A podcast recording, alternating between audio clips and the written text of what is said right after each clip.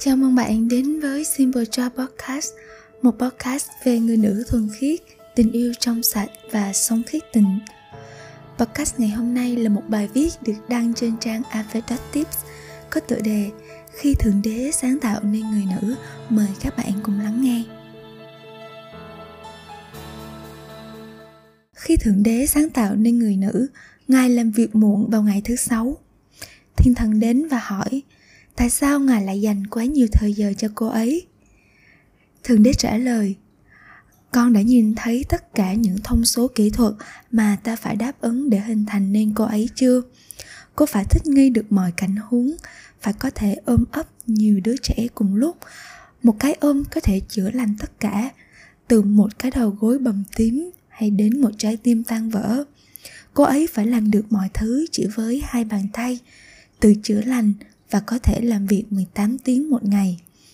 Thiên thần sửng sốt, chỉ với hai bàn tay ư, không thể nào, đây là một hình mẫu chuẩn mực. Thiên thần tiến lại gần và chạm vào người nữ. Nhưng ngài tạo nên cô ấy quá yếu mềm.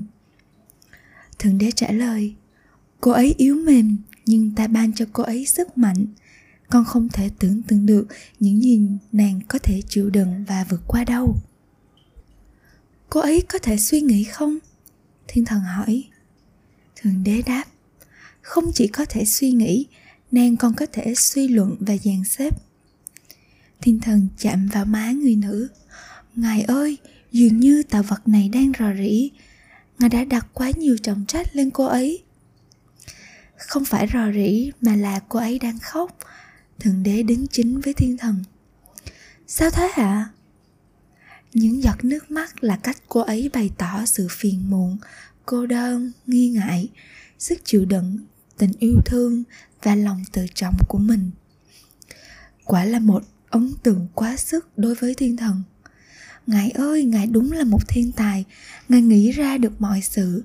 Người nữ thật sự là một tuyệt tác đúng vậy, nàng có sức mạnh để khiến một người nam phải kinh ngạc. Nàng có thể xử lý những rắc rối và mang vác những trọng trách.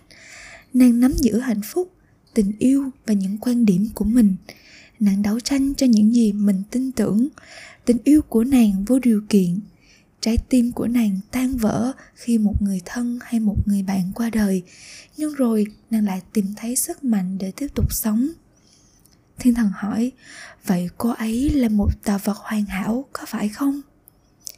Thượng đế đáp, không, cô ấy có một điểm yếu duy nhất. Cô thường quên mất giá trị của mình.